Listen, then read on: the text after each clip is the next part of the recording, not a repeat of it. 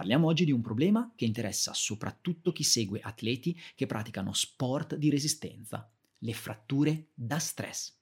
Le fratture da stress sono una condizione abbastanza comune che può essere riscontrata però in tutte le età. La prima descrizione che fu fatta riguardava i metatarsi delle reclute militari e, appunto per questo, veniva definita come lesione metatarsale della marcia. La corretta definizione e fisiopatologia della frattura da stress viene oggi però differenziata in due processi differenti, dove il risultato è in realtà alla fine molto simile. Stiamo parlando della frattura da fatica, o detta anche frattura da stress vera e propria, che è il risultato di un carico eccessivo o anormale su una componente ossea normale, e la frattura da insufficienza, dovuta ad un carico normale su un osso però patologico. È importante partire assolutamente con questa distinzione. Ci aiuterà infatti a comprendere la fisiopatologia sottostante, prevedere quali potrebbero essere i siti di lesione, la corretta eziologia e, per ultimo, il corretto trattamento da mettere in pratica. Cercheremo quindi di partire dalla fisiopatologia. Parleremo poi della distinzione di cui vi ho appena parlato e daremo nozioni di trattamento essenziali.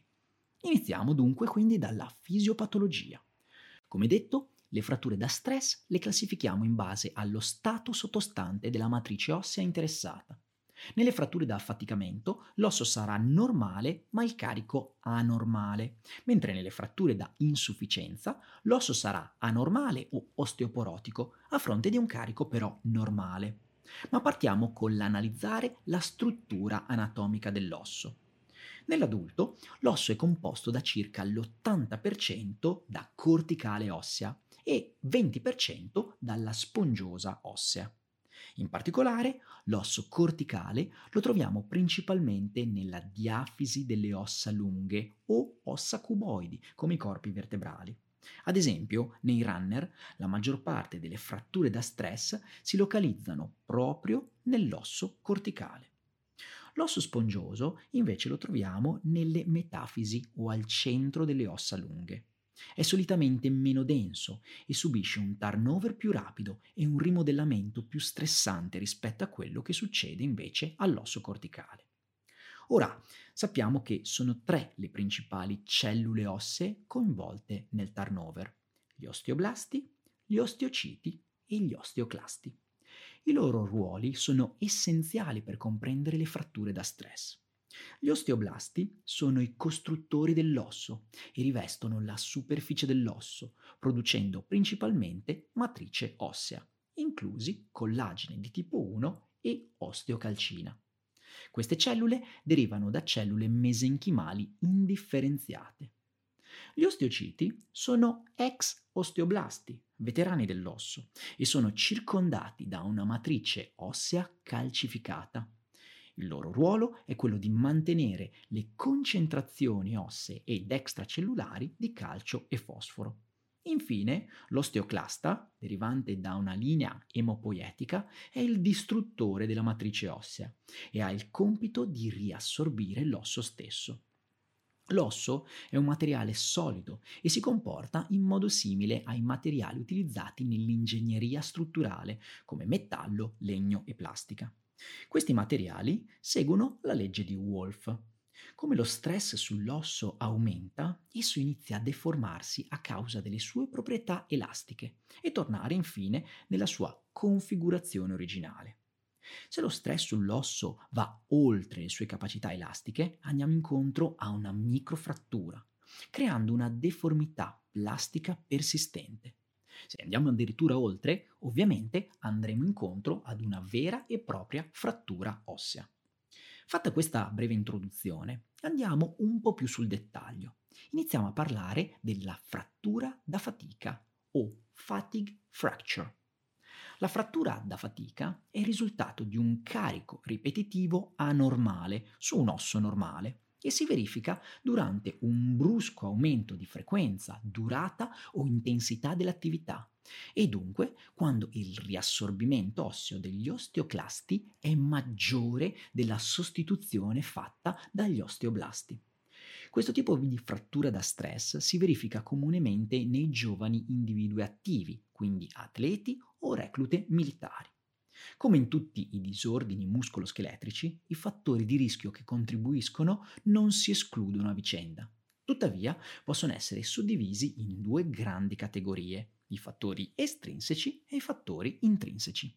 I primi, i fattori estrinseci, possono includere le calzature, la superficie di allenamento o la tipologia di sport. Ad esempio, i ballerini che si allenano per più di 5 ore al giorno hanno una probabilità molto maggiore di sviluppare una qualche frattura da stress rispetto a chi esegue un allenamento con durata inferiore.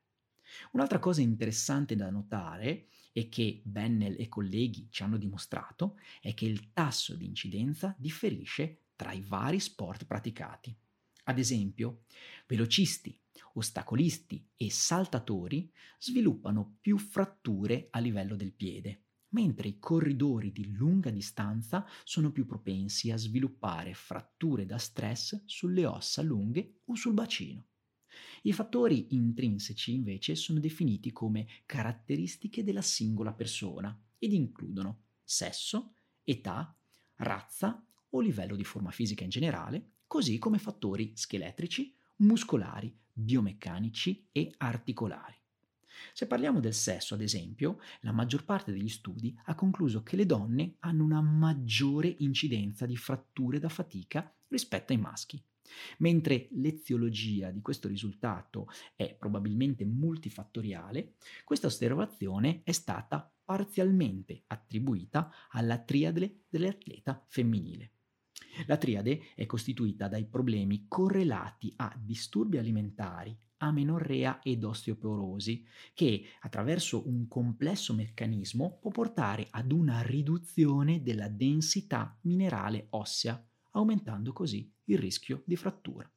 Ma dove è più possibile trovare fratture da fatica?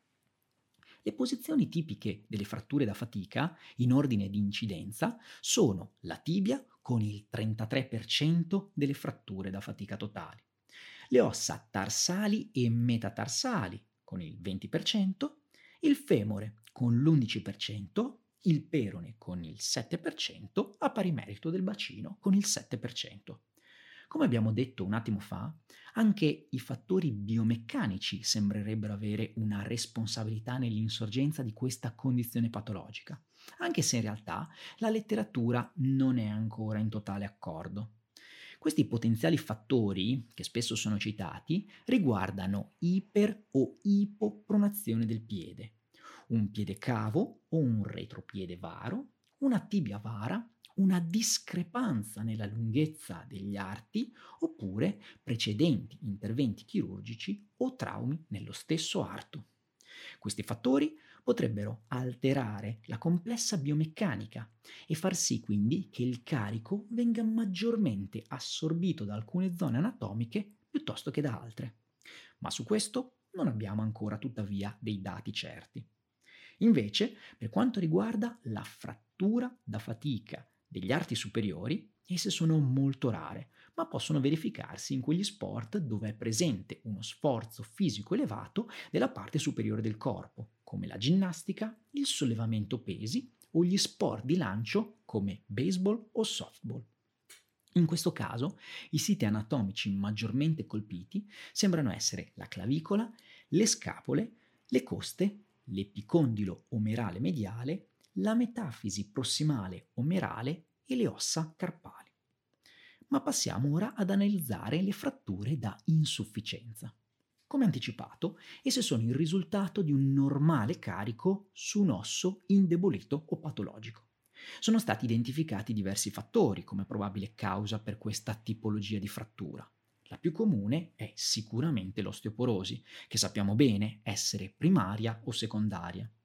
Ma altri fattori includono ad esempio l'artrite reumatoide, le malattie metaboliche delle ossa, i disturbi neurologici, terapie prolungate con corticosteroidi oppure bifosfonati. In queste situazioni, infatti, l'elasticità e la densità ossea potrebbe essere compromessa per il fatto che il riassorbimento osseo è più veloce dell'azione fatta dagli osteoblasti. In particolare, alcuni studi biomeccanici hanno dimostrato che una porosità corticale del 20% potrebbe ridurre la forza dell'osso. È importante in questa tipologia di pazienti mantenere una buona performance muscolare, in quanto sappiamo bene che i muscoli riescono ad assorbire un po' dello stress meccanico, fornendo quindi un effetto protettivo all'osso adiacente.